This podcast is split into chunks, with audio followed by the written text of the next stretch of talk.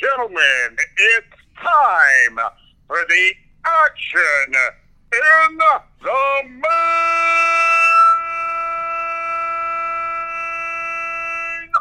attraction here on the Sweet Science Class.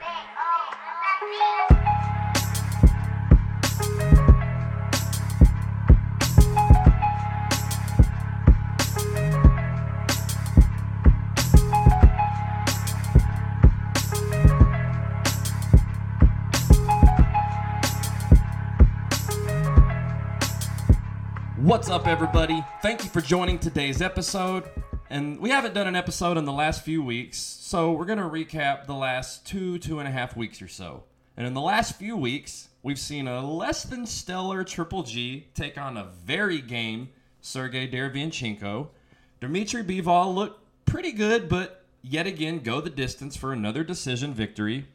Last night's Beterbiev Gvozdyk epic war and what is the common denominator for all of these fights and all of these fighters?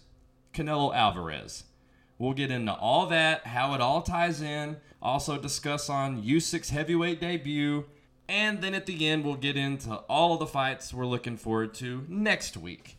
So let me bring in the guys. I got the whole crew with me today. What's up, Felix? What's going on, Sweet Science class? Been a little. I feel like I've been. We've been saying this every few weeks. I know I missed a couple weeks here and there, but we're here. We got a lot of fights coming in the next two, three months, so get used to it. We're gonna be here. What's up, Jakeem? Yo, what's up, everybody? Um, man, we got a lot to talk about today, so I'm ready. And what's up, Landon? Yeah, what's up, Sweet Science class?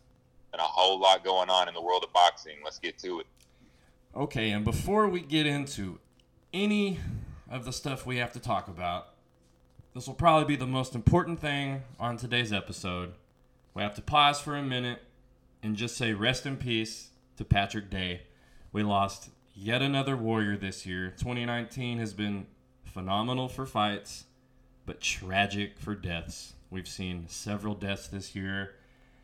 And Patrick Day, from what we've seen and what we've heard from all the other guys who knew him, he seemed like a wonderful person.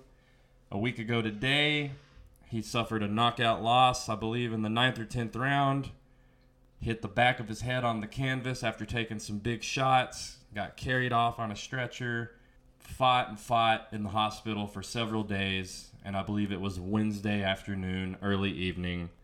He finally lost the battle, and so we just want to say rest in peace, Patrick Day, fellas. I mean, y'all just want to get y'all RIPS in. Yeah, man. It's you know it's been a great 2019 for boxing, but I feel like every seems like every two months, man, we're having to report this type of stuff, and this is the this is the stuff that makes it hard, man. You know, it's like I love the sport and I defend the sport, but when it comes to stuff like this, man, it just it's real life, man, and and boxing needs to take the proper measurement, you know, proper measures to to fix all this, man, and and from what I'm hearing, it's not really the blows, it's not really the punches that these guys taking. It has a lot to do with the weight cutting and and training camps and sparring. So, you know, hopefully these guys' deaths won't be in vain. Hopefully, you know, these guys' deaths can be used as as learning opportunities and and things to better the sport, man. I mean, we got to do something. Yeah, you're right, Felix. Uh, I feel like something ha- has to change, and I I was watching that fight live, and it was a scary situation, especially when his head bounced uh, off the mat and you know the camera got close on him, and I, I knew it was a bad situation. So just RIP to Pat Day, and my condolences to his friends and family. Yeah, absolutely. I agree with everything the guys have said so far. Something has to be done with keeping our guys safer. And I mean, this kid was 27 years old, college grad, everything in the world to live for, boxed because he loved the sport. I mean, if you ever hear him talk, you'd want to have a beer with the guy. I mean, just rest in peace. And like Jakeem said, condolences to his family on a somewhat positive note, trying to find a silver lining in this situation. I don't even know if the guys are aware of this. I just read this and I just posted this on our page moments before we started this podcast. We actually hadn't discussed this, so this might be news to y'all. I just read 15, 20 minutes ago that Jermell Charlo is going to pay for the entire funeral. I'm almost tearing up saying it. That's amazing. There's really nothing else to say about that. I've even been a little bit critical of Jermell through his career here and there, but nothing bad to say. That is amazing. That's one of the greatest things I've ever heard, and his family does not have to drop a penny on the funeral. Very big thanks to Jermell Charlo on that situation. Okay, so let's move on to somewhat happier things. For the next three topics, we're going to kind of go PTI style. We're going to go around the circle in different orders each time, and the guys are going to get 90 seconds each to give as many thoughts and opinions as they can on each of these topics. First topic, I'm going to start with Jakeem, then we'll go to Felix, then we'll go to Landon. I'm starting with Jakeem purposely on this topic because I know he's going to have fun. Triple G Derevyanchenko, what are your thoughts on that fight? How Triple G looked? Was it sickness? Was it age? Was it the wars? Was it a mixture? Where does he go from here? Everything you can cram in in 90 seconds. Go, Jakeem. All right, man. It seems like that fight was like a month ago. Like we had so much action, but you know we all seen the fight. And my score, I had it 114 to 113 for for Derevyanchenko. The judges, the judges had it a lot closer than uh, it should have been. I don't have a problem with. I didn't have a problem with Triple G winning the fight, but I feel like it should have been a lot closer. I don't know. I don't know what it is with Triple G. If it's his age, or is it his step up in competition? And other people have have said this before, and I've said it before. Like we've seen Triple G get touched when he moved up in level of opposition, and now that he's older, he's starting to get worked up a little more. And people can blame it on age, or you can say he was sick, but I don't know, man. I, I've been seeing this with Triple G ever since the Kell Brook fight. And yeah, he did stop Kell Brook, but he took a lot of punches that, you know, we never seen him take before. And I feel like the problem with, with Triple G is even when he was younger, he don't move his head and he throws a lot of single punches. And when you start fighting elite fighters, you know your flaws are to start to show more. So I just want to see like where he goes from here because he barely got by. They should do a rematch. Right at your 90 second mark. Go, Felix. Triple G has been looking a little older. I guess his last. I mean, you really can't say he's been looking older his last couple fights. I mean, just his last fight. And what they're saying is that he was sick and he was uh, battling a what was it, a flu or something, a cold all week or something like that. And Jakeem is right though.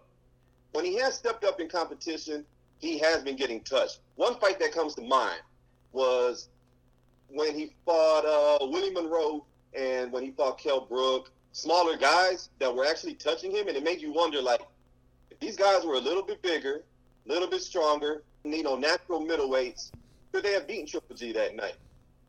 And to be honest, man, I I think they wouldn't, but seeing that Canelo had success backing him down on the second fight, even though I had Triple G winning, it, it was a red flag. Because I thought, man, okay, if Triple G has somebody coming forward at him and and he's not being able to fight backwards and not able to push the dude other dude back, some there's not there's something wrong with that. And I think a lot of it is age. I think I'm not going to say he's exposed because of level of competition because in his prime, we don't know, man. I mean, everybody was ducking him. So that's kind of one of those things that I, I'm not going to say, oh, it's because of level of competition. I think it's more age than anything. I know I watched like Max Kellerman, who's a big Triple G fan during 10 his prime and, and all that. But I don't know, man. I, I think it's more age than anything. I, I think it's just wear and tear, man. And he's always been kind of a one trick pony. And that's I think that's just all coming in full circle. Landon? Yeah, I think it was a combination of being sick, getting old a little bit overnight.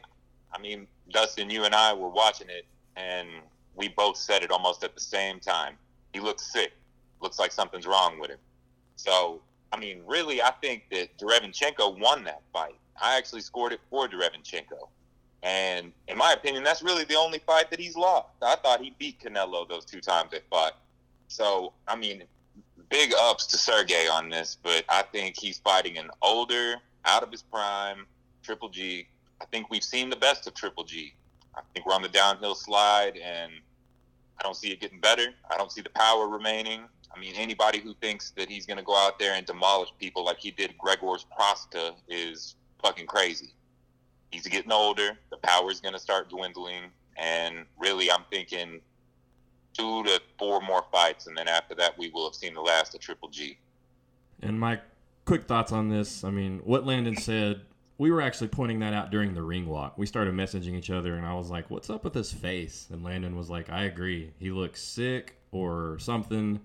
And then I heard to, uh, the other day I was listening to the Chris Mannix podcast, and Sergio Mora was saying even at the fight, the uh, pre-fight meeting a couple days before the fight, Triple G looked very pale, and they said that he wasn't being his normal joking, laughing self. So I do think he was very sick, but I also think he's getting old, and I think the Canelo Wars may, you know, maybe taking their toll. And I also think Sergey came to fight. I think he mixed all that in, and it's a really, really bad cocktail of disaster. And I posted that night on Facebook. This could be the end of an era, and I think we really are seeing the end of the best Triple G days, which is unfortunate, but that is life. That is how sports go. You see someone look amazing, then you see them not. As a Peyton Manning fanatic, I mean, I saw it, and it was it can be rough, but such is life.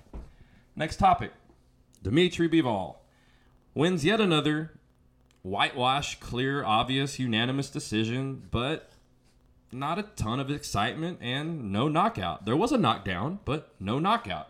So, guys, what are your thoughts on his whole situation, that fight? What's going on with his knockout power and where he goes from here? We'll start this one with Felix, 90 seconds. nah, nah. Hey, I like Bivol. I'm just giving Dustin a hard time, man. I like Bivol. I like Bivol a lot. And I even told Dustin, I think he might be the best fighter in boxing with fighting from the outside. But I watch boxing also for entertainment. And he doesn't entertain me. And it's no knock against his skills. It's no knock against. He's even had. He's his last couple fights have been low level competition, but I'm not going to say he's only fought low level because he's knocked out a couple big names, you know, bigger names. But there's just something missing. Like I don't doesn't have that other gear. You know what I mean? And I don't know if it's because he's fighting at 175 and maybe he doesn't want to risk it because he doesn't really look like a natural 175 fighter to me. He looks more like he should be at 168. And maybe at 168, maybe he could knock these guys out and, and put them out. But I feel like 175, man, it's just like he's in cruise control for 12 rounds, giving you the same thing, same thing. Even when he has the guy hurt, he's still in cruise control. And I just, I want to see an extra gear. I want to see that, that, see if he has that killer instinct because when it's all said and done, I like to be entertained. And for him to get the bigger fights, he has to be entertaining. You know what I mean? Like if he wants the Canelo fight, and Canelo's already stated that he don't want to fight Andre because Andre is boring. So I mean that that, that gives Bivol no shot, really. So I think that I think everybody wants that. It's kind of like when everybody's calling out Mayweather, Canelo's that dude now. So you got to kind of put yourself in position to get that big fight, and I don't think he's doing that. Landon. I like Dimitri Bivol, and I think he moves around the ring like a general. He's a boss in the ring. And really, I mean, he can be boring all you want. I mean, people call Floyd boring for years. And look at him now. He's flexing on Instagram every fucking day with Bugattis, bitches, and strip clubs. That's his thing. And part of that that makes him exciting is his personality. But a lot of people don't even like to really watch Floyd Mayweather fight. They don't like his style. In America, we're going to naturally gravitate towards those people that we can understand. And whenever he is talking in broken English, he's not a household name. He's not involved in pop culture like Floyd was. I mean, a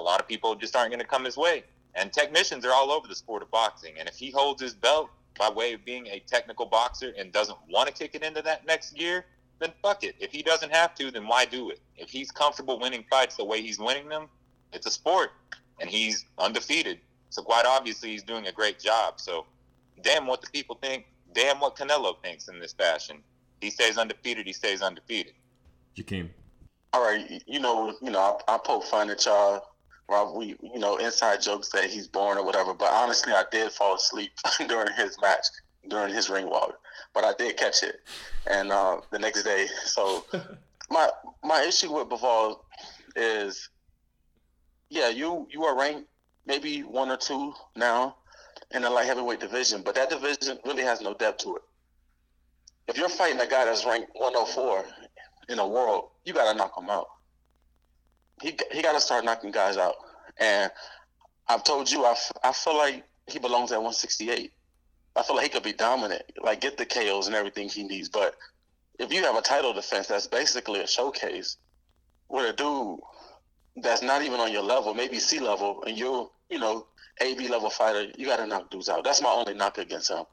And yeah, you know, his, his style is boring, kind of boring to us, but he's he's a great fighter. Like y'all said, he's a technician and everything. But you know, I think there's a difference between him and Floyd. Floyd had the the whole persona, the whole, you know, the whole shebang, the ego, everything.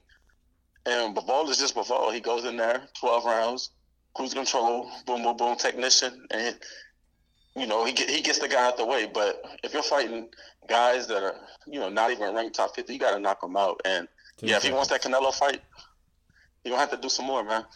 And I mean, they all poke fun at me, listeners out there, because I like Bivol. That's your boy. He, he's not my favorite fighter. And admittedly, I said this on a podcast episode one year ago.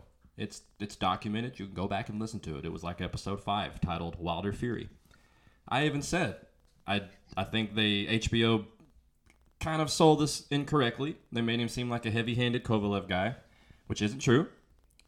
And I even admitted on that podcast one year ago that I tend to daze out and doze off during his fights.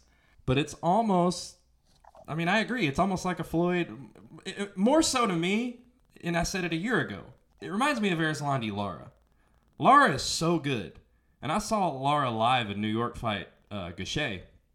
Everyone was booing like crazy and leaving every round. Every round, more people and more people kept leaving. Lara is so good and so much better than his opponents that it becomes boring. And I really feel like that's almost the problem with Bivol. He's very, very good, very, very technical, very, very talented. But like Felix said, he doesn't really kick it into another gear. He doesn't really go for the knockout. He's comfortable doing what he does, and it can be a little boring. I admit that. And he should have knocked Castillo out. But I think he beats anybody in the 175 division except for maybe Beterbiev. But that's a topic for another day. And the final one Usyk's heavyweight debut. How did he look that night? And where do we see him going from here against these gigantic monsters in the 200 plus range? We'll start this one with Landon, 90 seconds. All right, I'm super high on Usyk. Like, I really like his personality. He brings a flair to the fight. He moves like Lomachenko in a heavyweight's body. And yeah, I mean, it might not have been the spectacular knockout that you all were looking for, but you got to look at it. He fucked up his shoulder, and then his opponent that he was supposed to face pissed dirty. And then you pull some guy off the couch whose most notable fight was against Seth Mitchell in like 2012 or 2013. So he didn't really have a chance to get to know what Chaz Witherspoon was even going to bring to the table. He wasn't familiar with somebody who was going to be his style. So really, Usyk went out there and did what he had to. He still won. He made the guy quit in the corner. And I mean, this guy doesn't know how to lose. He was undisputed at cruiserweight, gold medalist. He brings everything to the table. And I really think that a lot of people are sleeping on him, saying that he's not going to be able to move forward and face the likes of Wilder, Fury, Ruiz, Joshua. I mean, I think he can beat a handful of them, especially Joshua and Ruiz. Now, with the big giants that are coming with the power, and then you got Fury, who's just a fucking giant that moves in a whole different category of his own, that's going to be a little bit more tough for him because of the height, and then, of course, the explosive power that Wilder connects with. But I really think he's gonna go far. I mean, undisputed, probably not. But will he Ten pick up a belt or two on his way? Absolutely. Yeah, I'm one of the guys. I was really uh, high on Usyk for the past couple years. I had him ranked in my, my top ten pound for pound. But I have to say, man, I don't think Usyk it- it- he's going to be a Holyfield. Like I don't see him moving up from cruiserweight and just coming to heavyweight. You know, making noise. Chaz Witherspoon, he was a, a, a late repl replacement, and Usyk didn't even really hurt him. I hurt him. I think the stoppage was more of a Witherspoon. He was tired, and yeah, he he was he he got wore down over the rounds, but you never seen like a one punch shot that hurt him from from Usyk.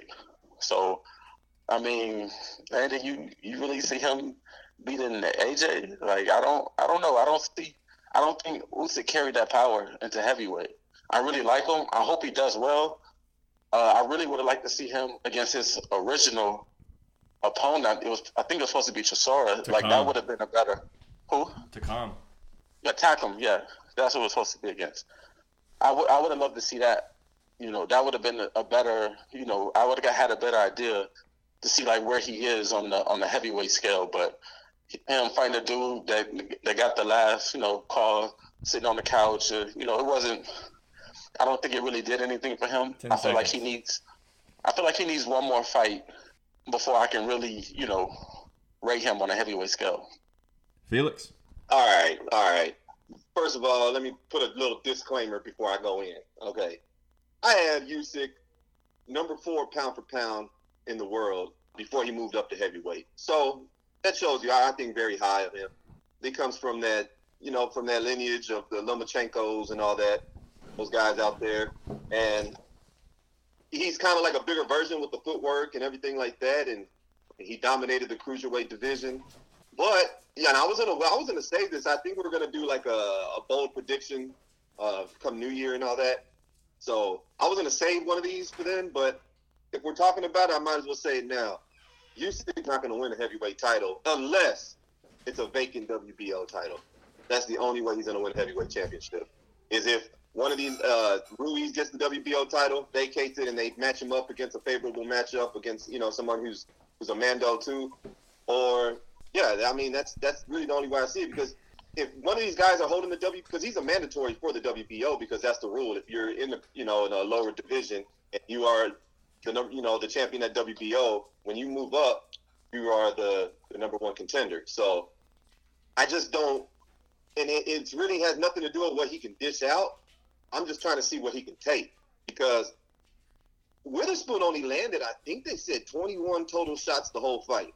10 seconds. And and Usyk looked like he got hit a lot more than 21 times. So I'm like, if you have a live body in there that can go 12 rounds, because like Jakeem said, I mean, it was a conditioning factor. He was never hurt. So that's my only thing. Can he take the body of a heavyweight and not just punches, being clinched, being grabbed, being, you know, put bullied around? Like, how's he going to take that? His, can his footwork get him out of those situations? I don't know. And my thoughts, uh, I also had him number four pound for pound when he was undisputed cruiserweight. As people probably know, and I talk about it a lot, I, I don't put heavyweights in my pound for pound. So because of this fight, he's removed from my list. I thought he, you know, did well with the situation he had. I was, I thought he did good. And I was fairly impressed, but I wasn't blown away. I agree that he. It, I never saw a shot that hurt Chaz. I think he did stop because of exhaustion. He basically said that, like, I'm, I'm tired. I can't keep going. And yeah, his face was pretty marked up. And Chaz isn't the biggest puncher. I feel like if he gets in there with a monster with some power, it, it could get bad. It, and it's kind of like what one of these guys said. It's not so much what I'm. I'm not so much concerned with what he can do.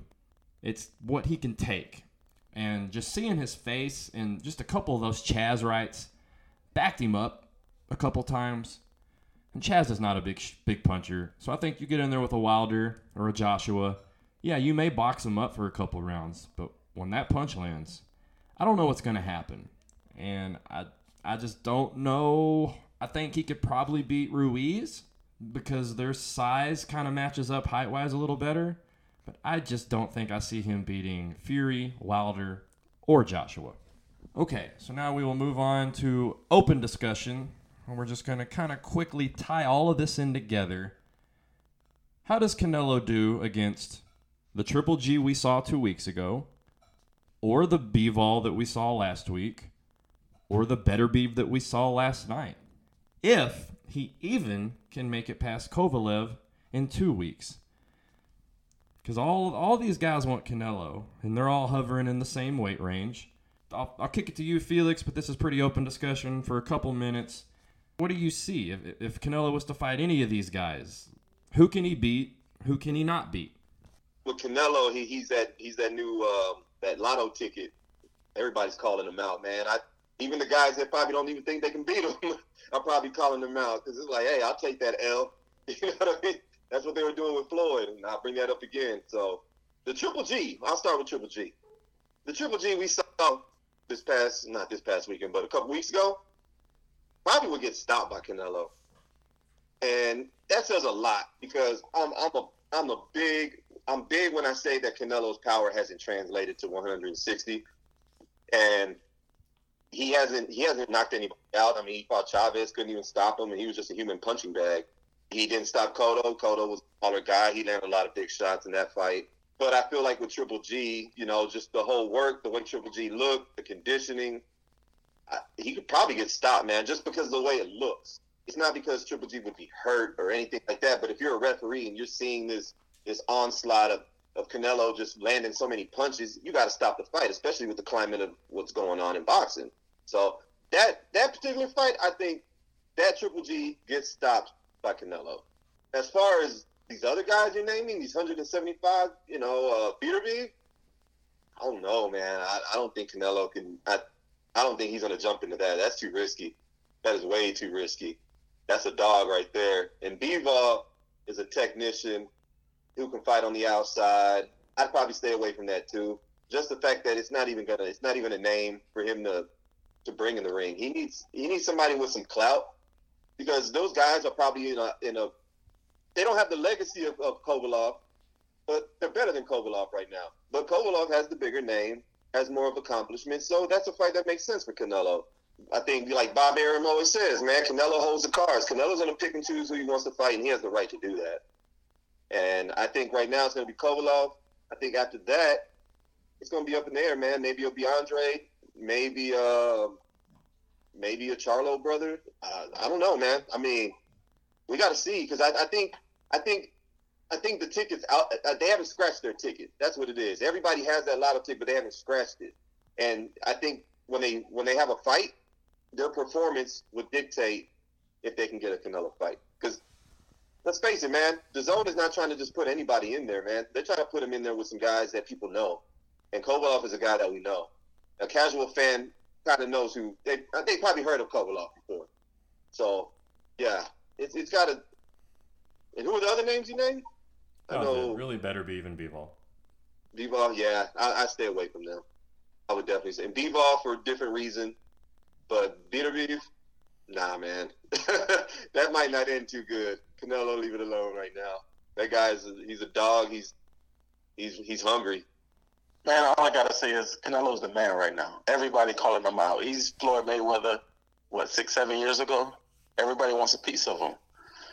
The thing is, I I never respected bigger fighters calling out smaller guys, and I know that Canelo's going up to the weight class, but this is more about it's a money thing because I've heard that they kind of was forced to to make this match happen with the zone, and you know, it's not pay per view. It's more to get subscribers up and stuff like that because they're they're paying a lot of fighters. So, I mean, Kovalev is the is the easier target at at 175, and plus, you know, it makes Canelo look look good on his legacy going up another weight class and grabbing the belt. So I, I really don't want to see him fight any uh Bivol or Beterbiev. Like he doesn't. I don't feel like he needs to. I mean, there are bigger guys, taller, reach, longer reach. I don't. I don't want to see him fight any of those guys. I want to see him clean out 160 first. So that's how I feel about that, man. Like, but everybody's going to continue calling him out. I understand. He's the hottest name. He's probably the biggest boxer right now. But hey, like Felix said, man, y'all gonna have to wait your turn. Whether y'all ticket to come up, name it come up or whatever. But yeah, I don't want to see him fight no light heavyweight. Other than I don't even agree with the Kovalev fight. I don't. I don't want to see him. I feel like he can't beat Kovalev, but I don't want to see it. I'm gonna take it to a new level. I say Canelo beats everybody that we've been talking about, with the exception of Dimitri Bivol. I think You with think follow he beats Floyd's- Yeah, I'll go with it. I'm Yeah. telling you. I That's mean, the, what's up? That's interesting. That's interesting. Yeah, B-ball is that dude, huh? I think so, man. I really do. Think he'd bore him to death? Hey, man, if that's what you want to call it, I mean, I call it boxing. It's technical boxing, and I'm telling you, that is the guy that would be ruling the roost and all this shit. But if You you, can- want to talk about what's up, No, no, you say technical, but I'm, like B-ball is a great fighter. You could be technical and go the distance with fighter, but other A-list fighters or A-level fighters, you know what I'm saying? Like Bivol is great, but he gonna have to. I don't. Nah, I don't even know if he even beats. Can I don't want to see him fight. Can he probably will beat him, but I don't think he beats better. Better be if anybody can beat Canelo, it's probably better be. I feel like he can because he's bigger, stronger. He can take. Man, he was taking Gvozdyk punches like water. Like he was just Yeah. taking them for Man, that's at 175. Canelo ain't gonna hurt him. Exactly. But Bivol, man, y'all y'all really high on Bivol. Hmm. I'm super high on Bivol. I mean, but I really think if Canelo adjusts to the weight, adjusts to the power, and if he brings the power that he has to the next level, hell yeah, that skill is gonna expose the shit out of Better Beterbiev. you know what I had said about Bivol? Bivol, Bivol is like, like if a dude was on a fast break and had a 40, like a 48 inch vertical and jumped in the air and did a 360 between the legs and he did a fucking layup. That's. Yep. Nah, I feel that. Nah, I mean, I just. I I'm like, he's got it, man. Bivol- He's got it all. He's got it all. And it's just like you're waiting and you're waiting. Like, come on, man. I know you got it. You got it there. I mean, just take him out. But what happens when he does take it to that level that you want to see him take it to? I mean, just because he hasn't done what you want to see him do doesn't mean that he doesn't possess that in himself. Maybe he hasn't been pushed to that point I mean, yet. he did stop Sullivan Barrera in the 12th. He did whitewash John Pascal, who just took out Marcus Browne. He did whitewash Joe Smith, who took out an old B hop. He beat But- him. He didn't take him out. He beat him. He went to a round. I didn't say I he took him out. I said he whitewashed him. Yeah, yeah. yeah, yeah. He he, he has he has all the tools. He got to, he has the vertical leap. He can go between the legs. And, you know what I mean? It's just, oh man, I But see, that's the thing is like he doesn't have to impress the fans. Like this is one of those Russian You kids who is in there to Well, box, and he yeah, wants but- to box your fucking ears off. And if he beats you on the scorecards, he beats you on the scorecards. That's all there is to it. You can want to knock out all you want, but if the kid is just that good, then the kid is just that good. Yeah, but I don't know, man. For me to be a fan, I got to see intangibles. It's not just about your boxing skills. I, I got to see intangibles, and I don't. I don't see it. And it's not that I don't see it. It, it hasn't been. It hasn't been exposed yet, and maybe a Beterbiev can bring that out of him. And I even Yeah. said that, like, man, I would like to see him against that because I think he can bring that out of him. If he ha- if he has it, he's gonna bring it that fight. And he kind of does have to impress us, man, because we're the paying fans. You know what I'm saying? Like, athletes ain't shit without us. Of course. But still, at the end of the day, this is how he fights. And if he wins when he fights, people still gonna put him in the ring. People And I like still how y'all brought up gonna put him Floyd. on a Y'all brought card. up, y'all brought up Floyd, but man, Floyd, when Floyd was that age, Floyd was, you know, when Floyd was young and in his prime, and he was, he was a killer. He wasn't just, just born. You know, that that was later on. That was money made. But he was also in the weight class he probably belonged in. You even said yourself, Bivol looks like a 168 who kind Yeah. of fighting in a weight class he, he might not belong in, and he's still dominating these guys. Yeah. Yeah, but it's a difference between dominating C level guys and going the distance with, you know, a, A- if he was to go the distance with a Beterbiev, then I'd be totally fine with that because that's A level and A level. We know knockouts are not going to happen. But when you're going against a dude that's ranked 104, my God, you going 12 rounds? Yeah. Come on. Yeah. You you knocked you knocked Charlo. You knocked Charlo for going 12 rounds with Adams, who was ranked in the top 20. The thing is, I I've said a couple things about Charlo. You're you're getting real sensitive. Like I just you killed Charlo. I didn't say all that much. You're acting like I just have a thing on my wall and I was just crossing X's all over Charlo's face. I didn't go that hard on the man. A big part of it was I lost a lot of money that night because I put him in a bunch of knockout parlays and he ruined my shit. Maybe that's what it was then. That's probably personally. I mean, it, I took it a little personal because I told everybody, yeah, he's gonna. It's a stupid fight. He's gonna blow him out in six or less, and I lost a grip of money. Going into the Bivol fight, I expect a decision. So that's the difference. And Bivol, not his fault with the language thing. He's not too talkative. He ain't saying a lot. Charlos are lines only. This and that. We the men. We knock people out. So when you don't knock out a Brandon Adams, yeah, I'm gonna be a little bit more harsh than a little quiet Bivol. That's the difference, Jakeem. Well, I'm gonna let it slide because he was ranked top 20 and now ranked 104. And I said, Bivol should have knocked out Castillo. I agree. And to wrap all this up, yes, he should have knocked him out. Bivol puts me to sleep too. But as far as technical Yeah. talent, I think he beats almost everybody at 168 or 175. And until I see him lose and I'm proven wrong, I'm probably not going to think otherwise, except maybe Beterbiev. That's the fight. But like Felix said, if anyone's going to bring the dog out, that's the fight. And that's the one I really want to see. Now bring it back to Canelo. I don't think Canelo beats Beterbiev or Bivol. Yeah, he knocks out Triple G in the in the trilogy. But I'm not going to baby Canelo like Jakeem is, saying these big guys calling him out. You want to be a big boy and dip your toe in the 168 waters and then dip your toe in the 175 waters. You're fair game, Bubba. Anybody Yeah. can call you out. Anybody can call you out because you wandered into their jungle. And he has he's gonna have a belt. Well, he's Can't be having kind a of got a little pawn shop trinket belt at 168 too. Exactly. See? You can't Man, dip your all- toe into a water, and then when a shark comes up to bite that toe, say, "Oh no no no no no! I don't belong here." You put your toe in, dog. Hell I'm yeah. gonna be a hypocrite though, because I, I know I, I'm big on Andre too, and Andre hasn't been you know, his last few fights kind of been on cruise control. So You are a let me- hypocrite, Felix, because Andre is just like Bivol, and you always say the same shit. You are a hypocrite. hey, I'm admitting it though.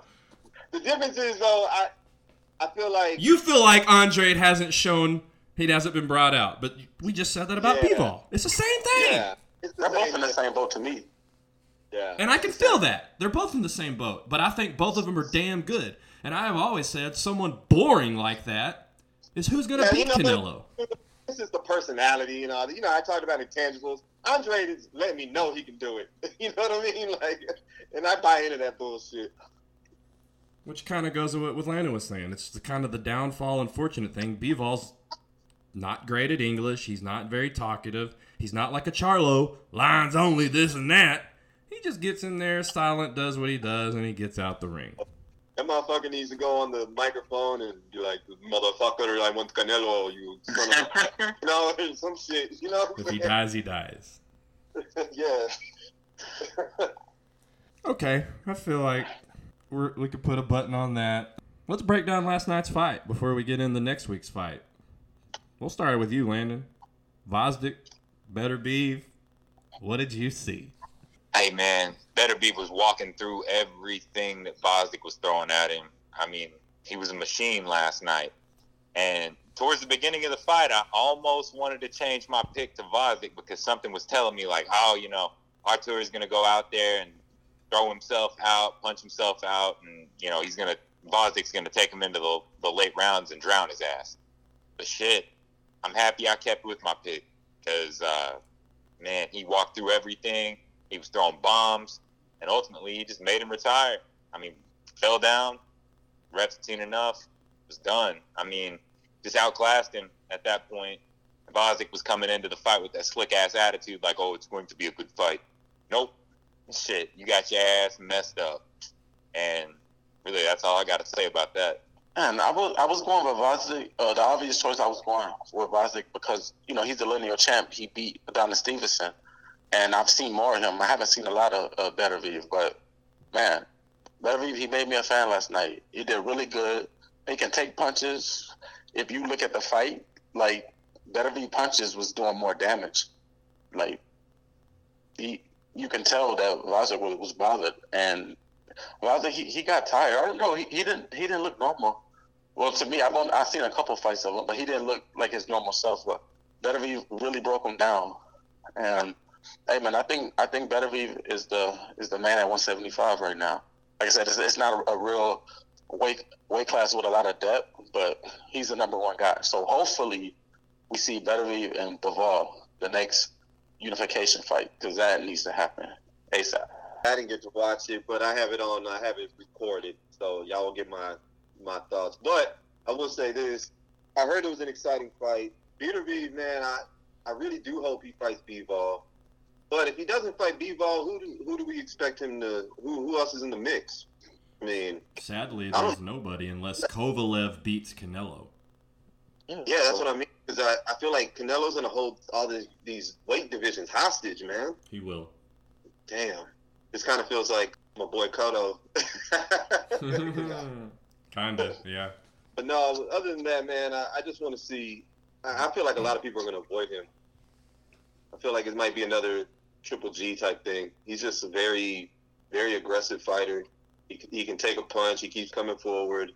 I don't see. I mean, Bivol, you know, all the mandatories will fight him stuff like that, but I don't see anybody like Canelo or maybe even Kovalev or these guys just being like, "Hey, I'll, I'll volunteer to fight this guy." I don't. I don't see that happening.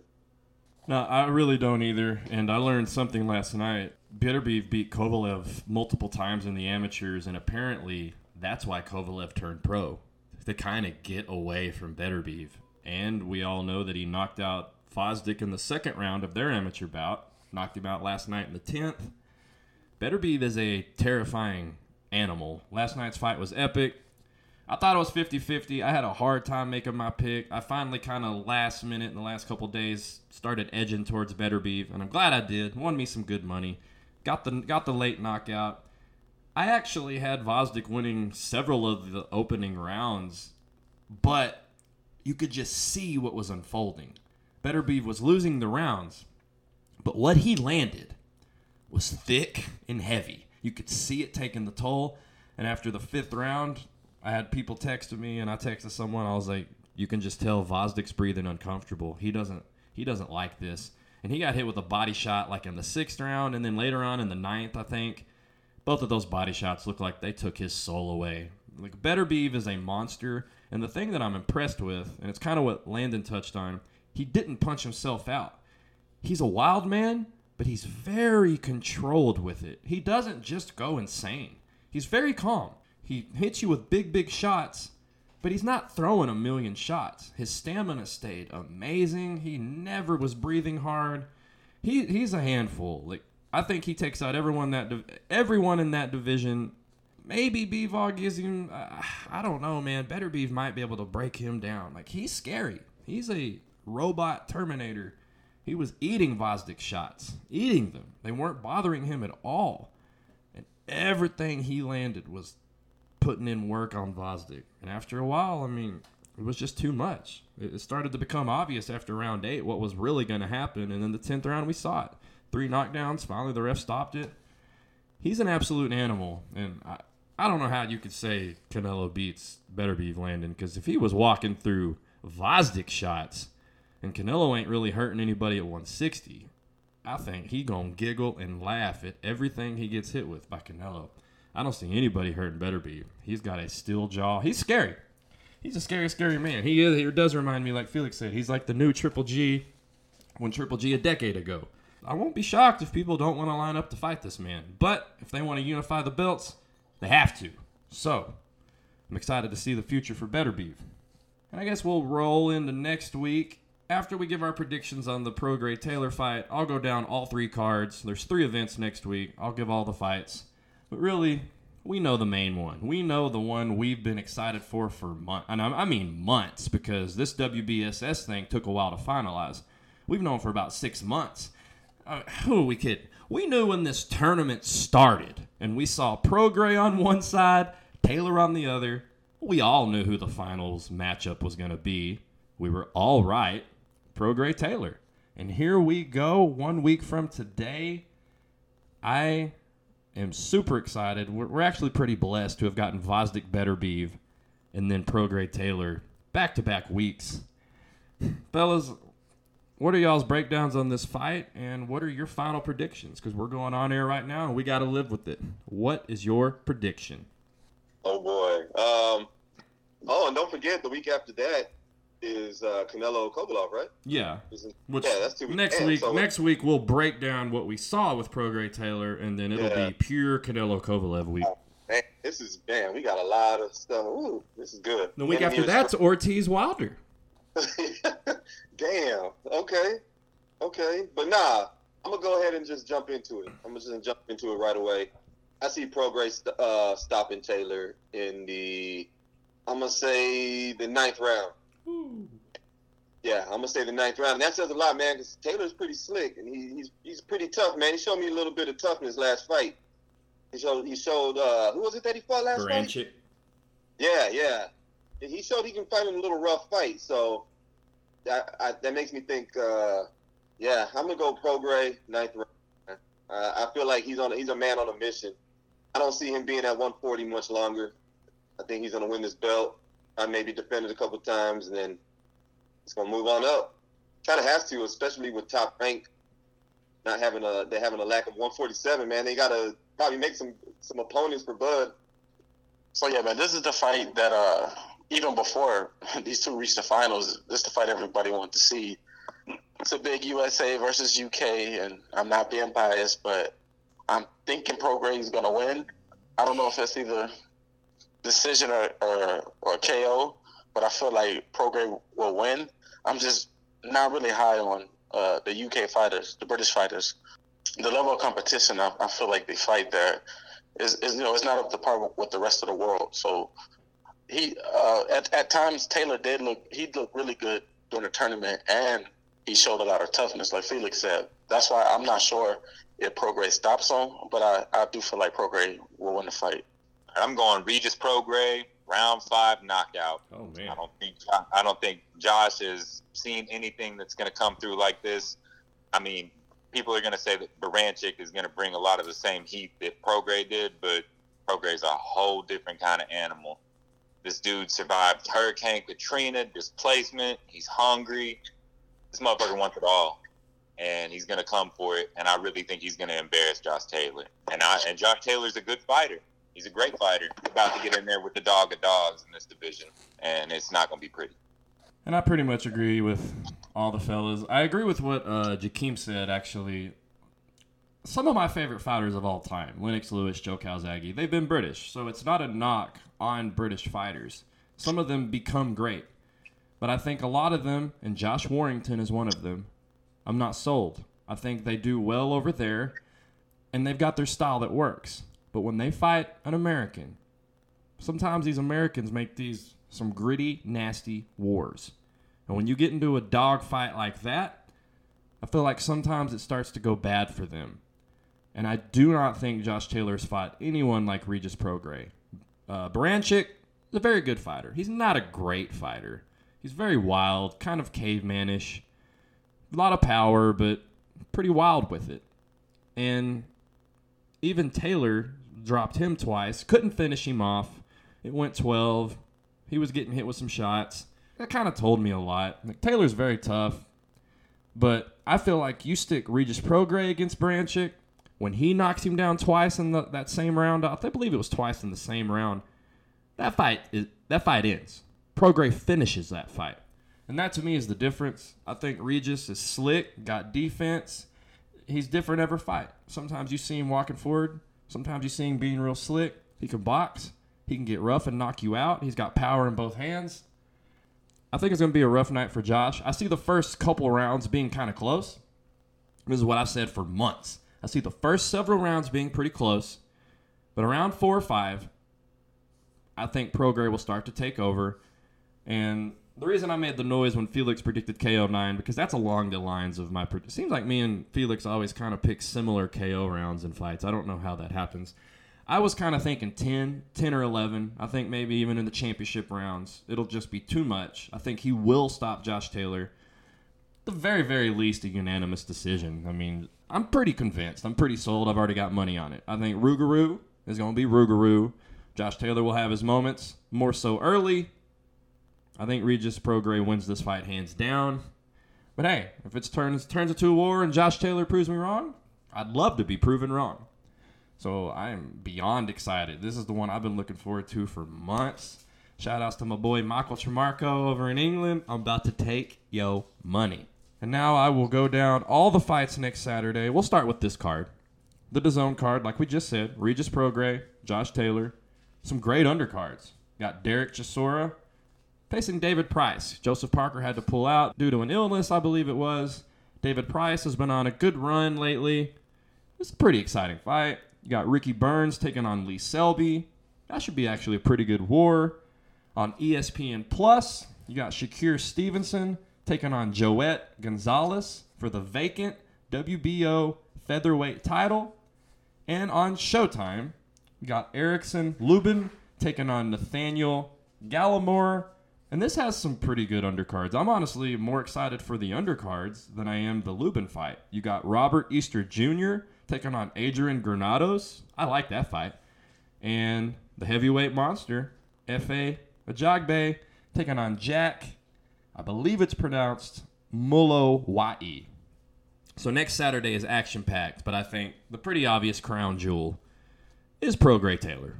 Don't mess up. The Prograis Taylor fight is in another country, so that card's starting early. So don't think it's going to be a nighttime event. ESPN Plus and Showtime are at night. Prograis Taylor main event. It's probably going to be about 5 p.m. Central Time America, 3 if you're in Cali, 6 if you're in New York. So don't slip up and think it's going to be a nighttime thing and miss that war because that's going to be mid afternoon, early, early evening type of fight.